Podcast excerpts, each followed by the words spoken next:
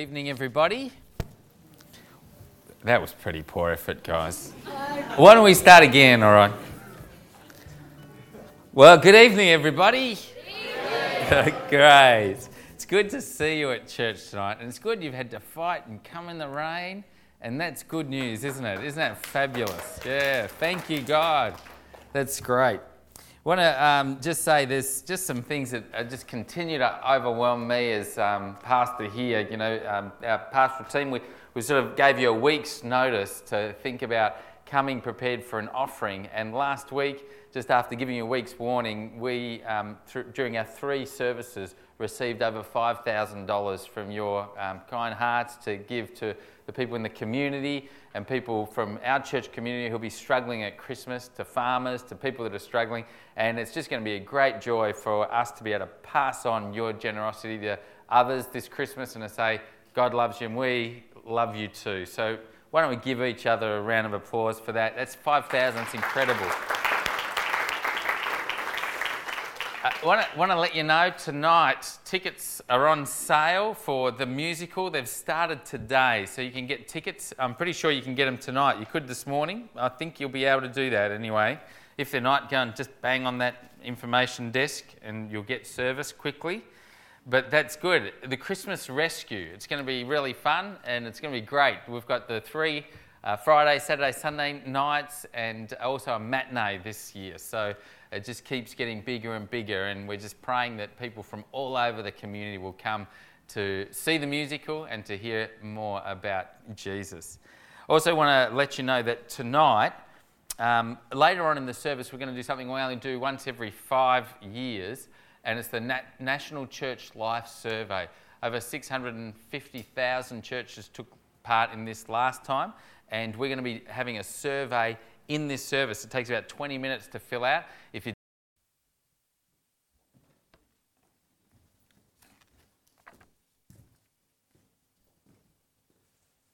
uh, let's pray. Uh, dear Heavenly Father, we um, love you so much. Uh, we do worship you, God. Um, your people here tonight at Wodonga Baps, and um, we just pray, Lord, as we come to look into your word now, Lord, as we um, seek to know a bit more about you, Lord, that you would teach us, Lord, that we may live more for your glory. We pray in Jesus' name. Amen. Um, well, we live in a great place, don't we? Wodonga and its surroundings. But I tell you what, there's a lot of really weird people around here. Really weird people. I find it a common experience when I walk around Wodonga that I see people come in the opposite direction and I kind of get a little bit concerned as they approach me. Maybe they look a little grumpy or tough looking, and I find myself thinking sometimes, like, kind of look out, be really careful here. Don't maybe look at them in the eye because they might want to take me out or something. Now, my wife, Michelle, uh, leading worship tonight. She's a little paranoid. Maybe I got it from her. Maybe I just got it by myself. I kind of think, though, that uh, sometimes these weird people are kind of out to get me, if you like. They're kind of like my opposition. So I'm walking around, I see them, I kind of go, I'm not too sure about them. You know, they're not my friends, they're not in my world, um, they kind of have their own world and they do their own things. They're really like just different to me and I don't know them. But internally, I'm slightly wary about another person, uh, slightly suspicious about the other person. And sometimes, um, so that might be down the main street of Wodonga.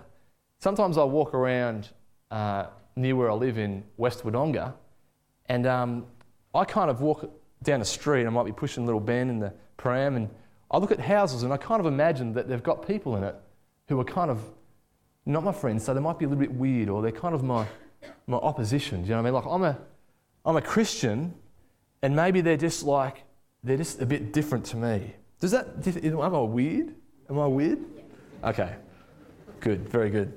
The rest is a waste of time. I as get off now. but I think that as a believer in Jesus, I feel like that people are kind of like maybe the opposition. I suppose anyone's weird if they look different to yourself, or if they wear different clothes, or talk differently, or have tattoos or piercings that you don't have, or play different sports, or enjoy different hobbies to you, or they look angry, or they look mean.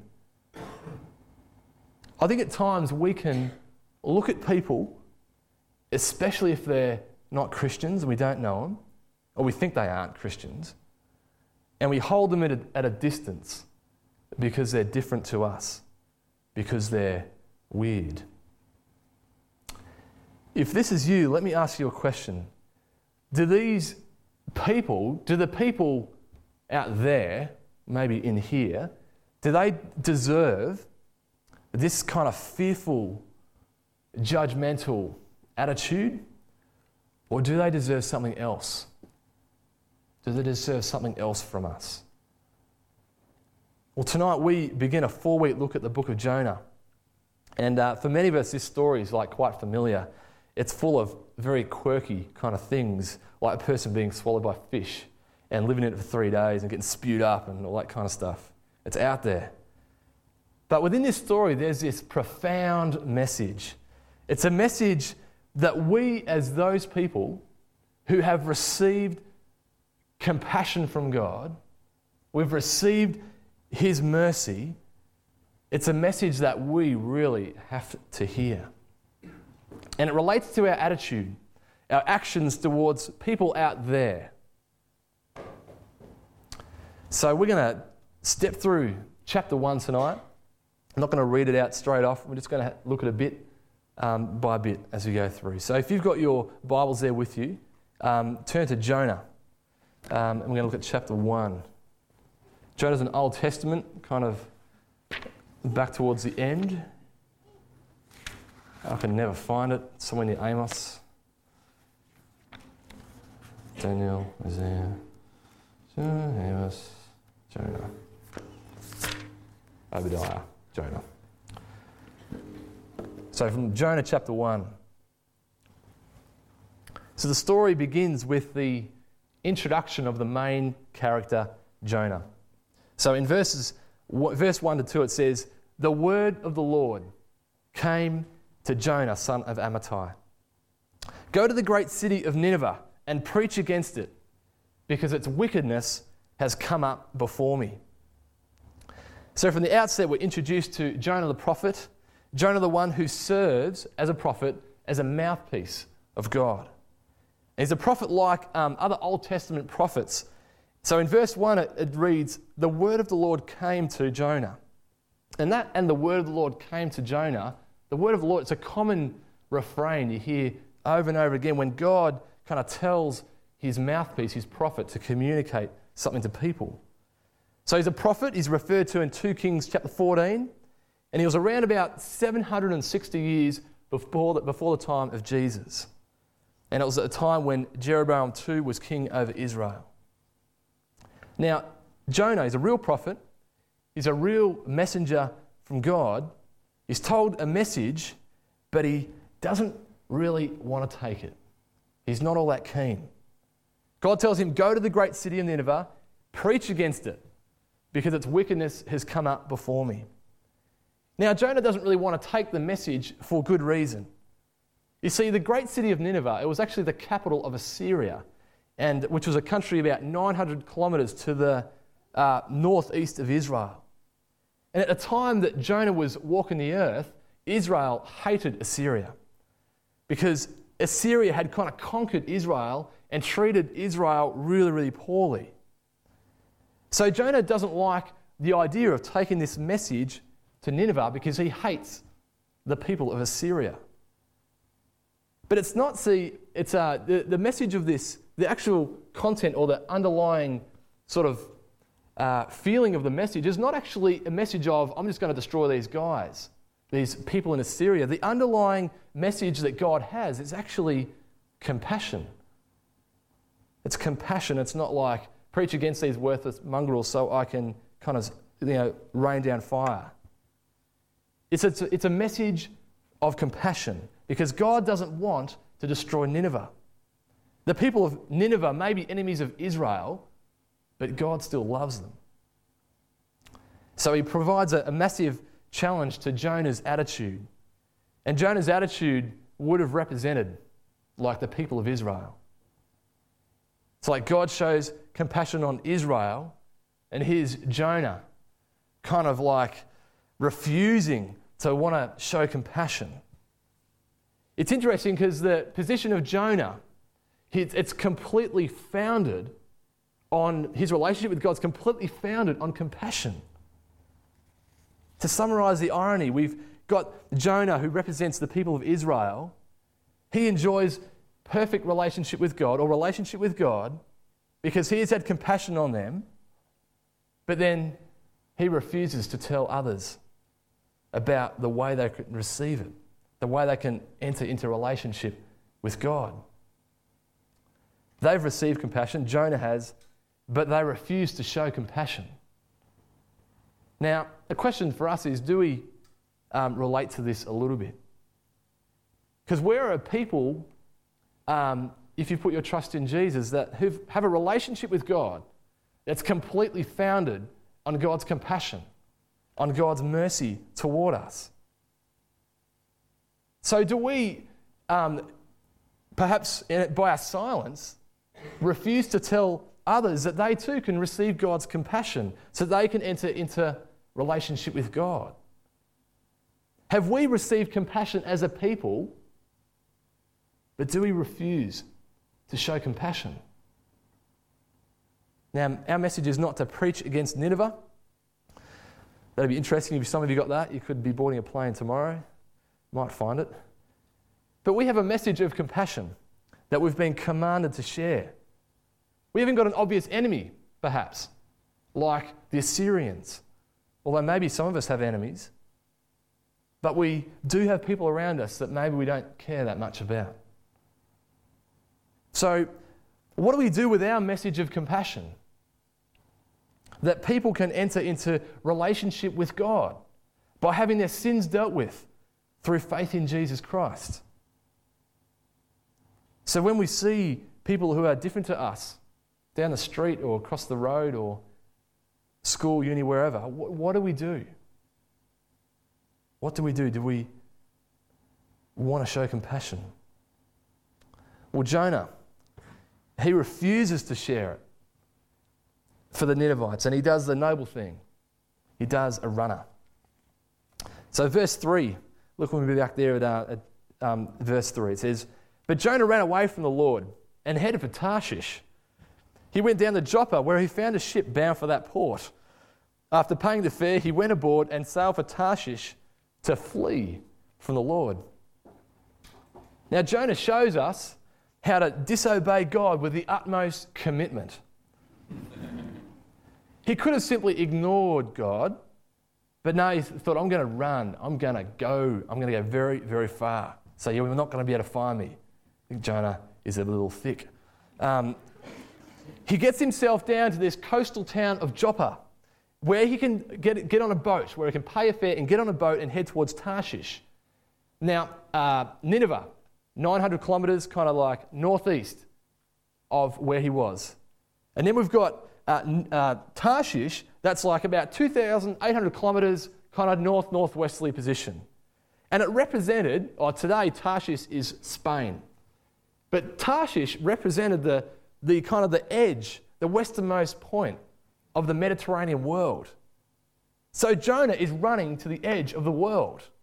He runs from home, from family, from his nation, instead of showing compassion to the people of Nineveh, like God's commanding him to do. Now, I can imagine Jonah maybe getting down to the port at Joppa and he's got on the boat, he's paid his fare, must have been a hefty fare, but he's got money from somewhere. And I can imagine him just kind of like on the boat, just looking out for people. Is anyone going to find me? Is anyone going to know me? And he might have even been looking out to see, I wonder if God's going to spot me before I can get on the boat, you know, before it sets sail towards Tarshish. And as it pulls out, he must have just been like breathing a sigh of relief, like, I'm out of here, you know, I'm going to Tarshish. How do we go with that? Do we flee from the Lord's command. Well, let's keep looking. Verse 4 and 7. It says, um, So, does he get away with it? Does God go, Oh man, you're too quick. You got there, right? Um, verse 4 says, Then the Lord sent a great wind on the sea, and such a violent storm arose that the ship threatened to break up.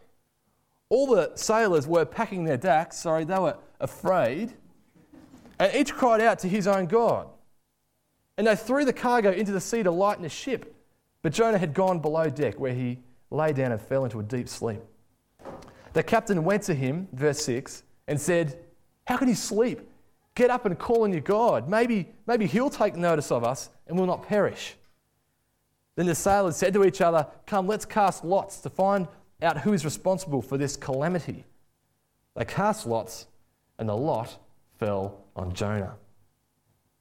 Well, you can run from God, but you can't hide. This is the great moment where God says, I'm sovereign, you cannot run from me. He proves his sovereignty, that he is king of the world, that he is like God, that he's majestic, that he's like beyond anything we can possibly understand in two amazing ways. And he stops him by these sovereign kind of acts. First, he just whips up a wind. Yep, why not? Let's create a storm, a violent storm, so that the boat has to stop. And it's a big storm. It's a big storm. We've got these uh, probably seasoned sailors in there, and they are afraid, or, yes, packing. Um, the boat's creaking, the boat's threatening to break up because of the pounding waves and the wind on the boat. Excess cargo is getting like thrown overboard, you know, and the sailors, they're crying to help from their, from, from their gods. God says you can run, but you can't hide forms a powerful storm. And then the second thing he does to kind of prove that he's amazing is that he actually uses these people who do not even worship him, these uh, pagans, if you like, who are just like not even friends of God. They worship other gods, and he uses them to stop him. So in verse 5, they're all crying out to their, their own gods, you know, for help. Uh, not, they're not crying out to like the living God the amazing, all powerful, one true God. No, they're, they're crying out to like their little gods, their kind of little piece of wood that they represents their mythical god or whatever, or their piece of stone or whatever. It's kind of like these guys are going, the more the merrier. It's like, you know, let's, they're kind of like these promiscuous sailors who are going like, let's just kind of call out to all these gods. No, no care for truth. And then these sailors, to illustrate how kind of not of God they are, they kind of cast lots. And it's, um, you know, to find out who's, who's kind of uh, responsible. And it's like casting lots is like you throw stones out, and um, from what I imagine, it's like the, the way they fall demonstrates kind of, you know, who's responsible or whatever, or what answer they want. It's kind of like rolling a dice and saying, hey, if the dice comes up six, it's Jonah. And it came up six. And although it appears random, these sailors in the boat so far from God, they're actually probably calling on the spirits to come and show them the way, you know, show them who it is. But here's this amazing God, sovereign over everything, and he uses these, these people who don't even show any attention to him, and he uses them to kind of catch um, Jonah. They cast lots and it fell on Jonah. You can run, but you can't hide. Now, for us, um, do we run from our responsibility when it comes to taking the message that God's given us to take?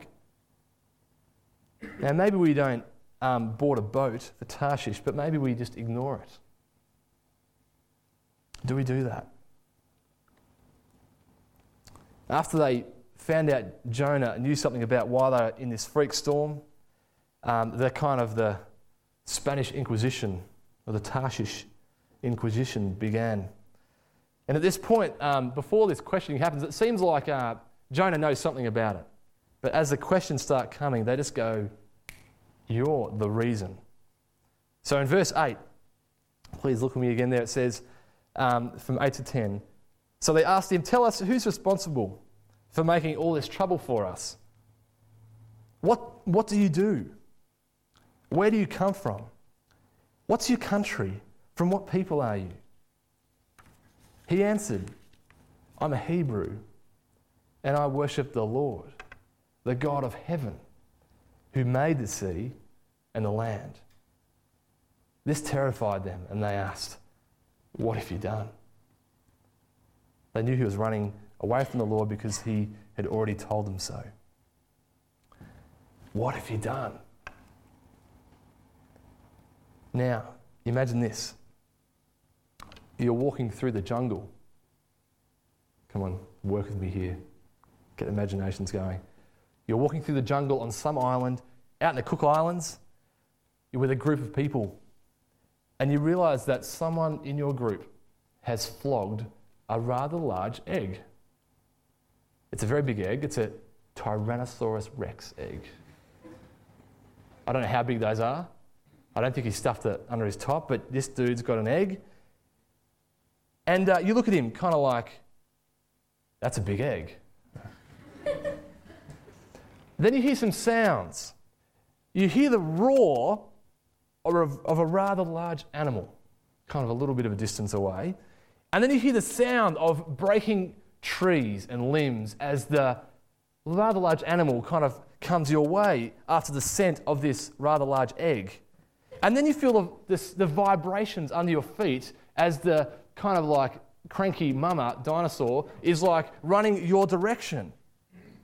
And you look at the person and you say, What have you done? what have you done?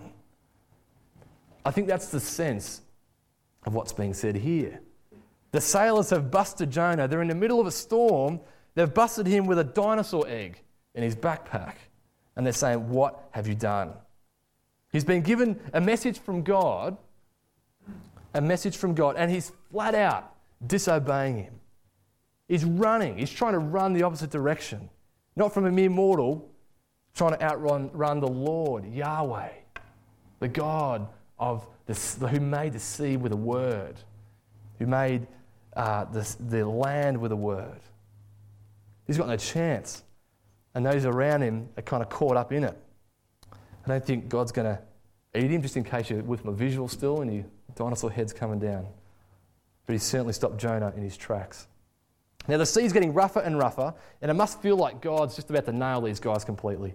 And the sailors want the problem dealt with. They know the storm is because of Jonah. So they ask him, uh, What should we do to make the sea calm down for us? Jonah says, Pick me up and throw me into the sea. He replied, And it will become calm. I know that it's my fault that this great storm has come upon you. Instead, the men did their best to row back to land, verse 13, but they could not, for the sea grew even wilder than before.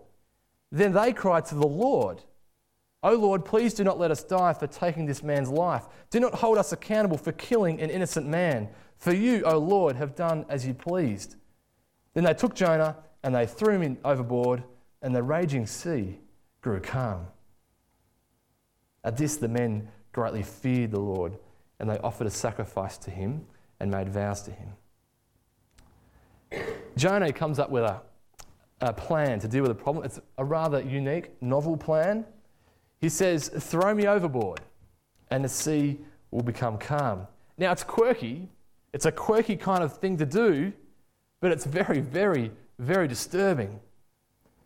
Jonah hates the idea of communicating this message. He hates the people of Nineveh so much that he would rather die than take them this message. Now, my guess is there could have been another solution. There could have been another kind of outworking of the plan. It could have been if he had said, Look, sailors, let's turn around, take me back to Joppa so I can, like, go to Nineveh and tell them the message. And my guess is the storm would have subsided. Probably would have been a bit more of a boring story, but, you know, it would have subsided. But no, Jonah. He would rather be thrown into the sea to drown than to show them mercy. It's a deep conviction he's got, isn't it? It's a deep conviction. He's saying they don't deserve it. They don't deserve your compassion. I would rather die than take them the message. It's a deep conviction. Now, our message of mercy is similar but different. our message of compassion is all kind of wound up in this man, God, Jesus Christ. Turn your life over from sin. Give your life to Jesus. Ask Him to forgive you of all the ways you've wronged Him and find complete forgiveness. Find restoration with God. Find perfect relationship with God. That's the message. Our message is forgiveness for all, forgiveness for everyone who, through faith in Jesus Christ, can enter into relationship with God. Do we have God's compassion for people? Or do we perhaps share a little, little bit of Jonah's deep conviction? And maybe we don't hate people. Maybe we just can't be bothered about sharing the message. Or maybe, maybe you don't really believe in the message. Or maybe we're more concerned about maintaining a friendship, maintaining the status quo, instead of rocking the boat. Hey, maybe you think they won't even respond. But check out these guys in the these sailors who were far, they were kind of like worshipping little bits of stone and wood and that kind of stuff. And then, after seeing this thing happen, greatly feared the Lord. And then they park the boat next to on the on the shore and they go and offer offer you know um, sacrifice to the Lord, make vows to Him. Maybe, maybe that's not conversion, but it's a definite step in the right direction. I want you to think about the people uh, that you see around the place. The people uh, that you, in your kind of areas of life, and actually trying to put a face to their na- put a face to the name right now, even. So the person, your neighbour, maybe the person you work with, um, person you're at school with. Actually, try and imagine this person. Now, do you share God's compassion? Do you share His love for these people? Will you tell them about the hope filled message of Jesus Christ that they can find forgiveness? Forgiveness through faith in Jesus, like you have. Or do you refuse to show them mercy and remain silent or run in the opposite direction? Now, my guess is that most of us here tonight have found that perfect forgiveness. If you haven't, then it's on offer. But most of us here have found that perfect forgiveness.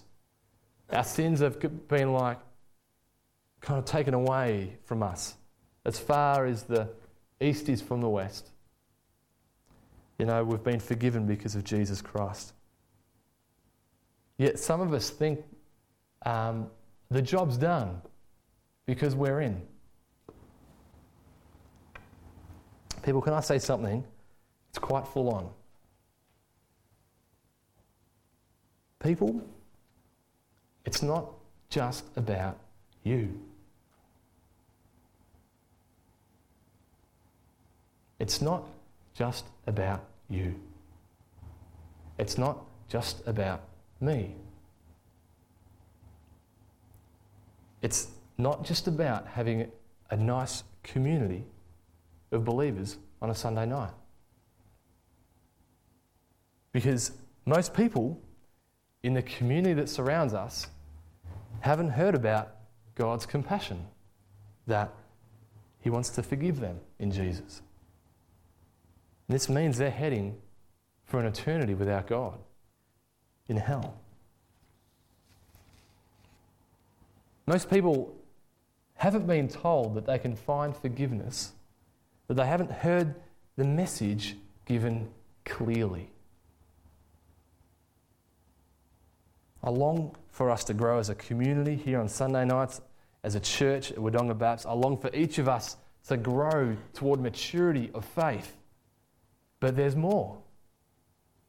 It's not just about you, it's not just about us. And we're coming into a time of the year where I think people are slightly more open to talking about spiritual things. It's Christmas.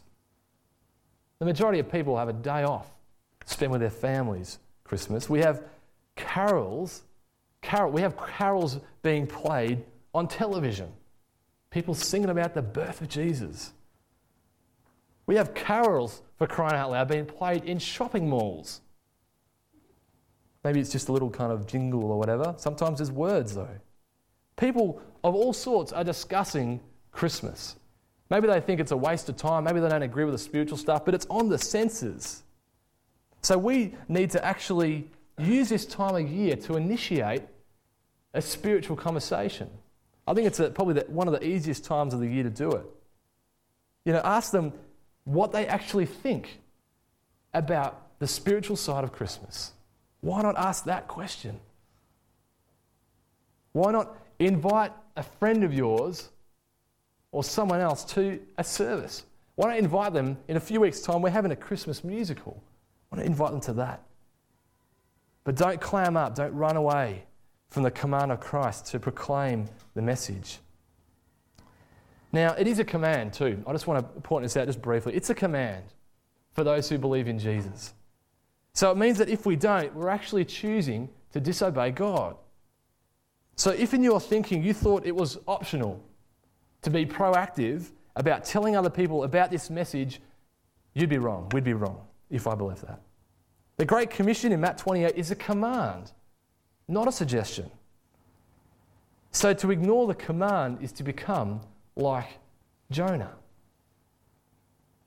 I want us to be deeply convicted by this truth.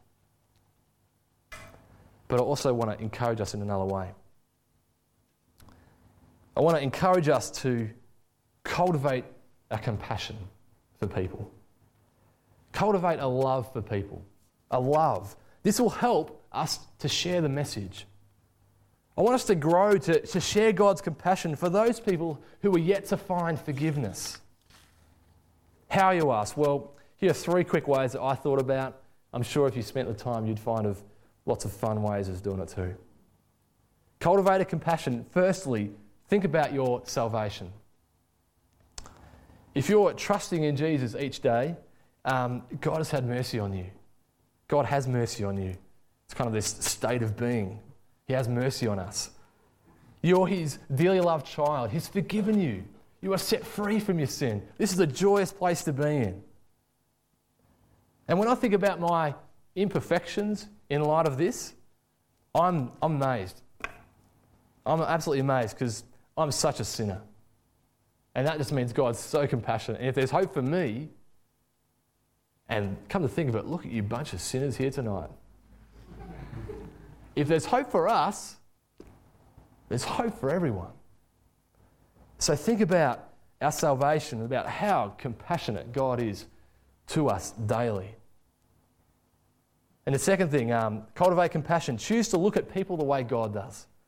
Now, the beginning of my message, I kind of talked about walking around and having this weird little thought process every now and then. You know, where I look at people and I go like, oh, they're kind of a bit weird, or you know, are they aggressive or whatever? And I was going like, that's such the wrong thought. And I'm not saying don't be really wise about um, people and discerning, but I, I kind of like, one day I was thinking about it, and then I just went like, no, no, I'm going to choose to actually look at these people the way God does. And God looks at these people and He just loves them. He sees these people in pain and just suffering and got the problems of life, and He just loves them. And He has compassion. And He's going, just if only you'd hear about Jesus, you know, if only you'd put your trust in Him. You know, and he's, that's the way he's looking at him. And for me, that was a great challenge. That was a great challenge. Walking down Wodonga West and just seeing houses full of people that God loves, that God wants to forgive. Try that. Choose it. Choose to look at them the way Jesus does. And thirdly, um, practice talking to people. Practice being kind to people that you would normally not be kind or talk to. So if there's someone at your school or your workplace and you just go, oh, they're a nonger, I hate talking to them, just choose to go, no, I'm going to choose to say good day and actually be nice, to be kind, to try and develop a friendship. Because you know, the more, the more I think about it, sometimes it's like if we just start choosing to love, then like the habit follows after that. It kind of becomes easier. So I think we've got a habit of um, you know, maybe not sometimes being kind to people, and we've got to kind of reclaim that. So every time we choose to say, I'm just going to be nice, I'm going to talk to this person, we kind of develop these good habits. So, but in love kind of comes, the feeling, the desire to love follows, but we need to choose to do it. So cultivate compassion, think about your salvation, choose to look at people the way God does, and practice talking to people, being kind to them that you wouldn't normally be. Um, I really do want to um, just to encourage us to kind of rethink our, our position on sharing the message of compassion tonight. It is a command, um, but God's real hope is that we'll do it because we share His compassion. We do it because we actually are developing a great love for people. We're choosing to love people. And uh, Jonah, you know, just to kind of give you the last verse, verse 17, he's been thrown overboard uh, because he would rather die than share God's message of compassion to his enemies. But God doesn't let him die. Because even though he's a little disobedient upstart, perhaps like us at times, God remains to be compassionate. And the message has still got to be delivered. So there's a fish. The Lord provides a fish to swallow Jonah. And Jonah was inside the fish three days and three nights. Hear the plea of our Lord Jesus tonight. You have received compassion and mercy from God. And God longs to give uh, compassion and mercy to those who are yet to receive it. So let's go. Let's go now. Not now, after service or tomorrow. Share this message of compassion. Share the message of compassion at all cost. Share it with your family. Share it with your friends. Share it with your neighbors. Share it with your acquaintances. Share it with your enemies. Because God wants to bring people and give them forgiveness. Let's pray. Father God, we just, um, we just want to acknowledge that uh, we are people. Uh, we are your people because you have had compassion on us. Uh, we are forgiven, Lord, when we put our trust in you, Lord Jesus, because you have compassion on us. And Lord, we pray that uh, you would really help us and convict us, Lord, to communicate this message, to love people, to have compassion on people. Lord, and we might see people just set free, forgiven of their sin, and reunited with you, God. Lord, would you unsettle us until we uh, begin to do this work for you? Would you chase us, Lord, until we surrender this part of our life to you? We love you, Jesus. Help us love others in Jesus' name. Amen.